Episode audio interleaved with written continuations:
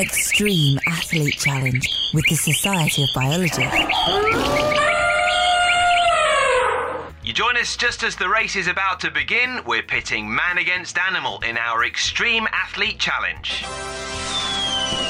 So, who's travelled the furthest on Earth? Our first competitor is our human, Jesse Castaneda, world record holder for the greatest distance walked in 24 hours.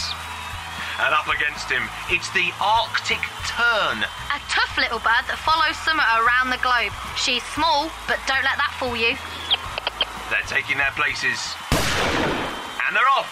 Jesse Castaneda has set off on a steady pace. In 1976, he walked over 228 kilometres in just one day and night. That's a staggering road trip to make.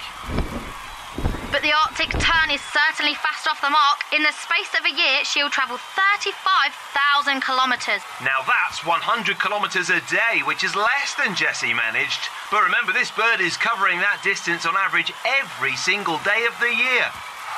There's no contest. Combining endurance with distance, our Arctic tern is clearly the winner, our extreme athlete of the day. Well done.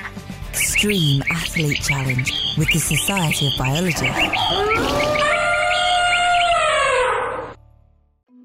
I'm James Stewart, and in Saving Planet Earth, I'm going to be joined by some of the world's top scientists to introduce you to some of the weird and wonderful ideas being trialled to try and save our planet.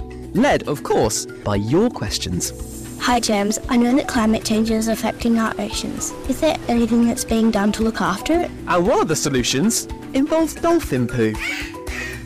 This is Saving Planet Earth, available wherever you get your podcasts.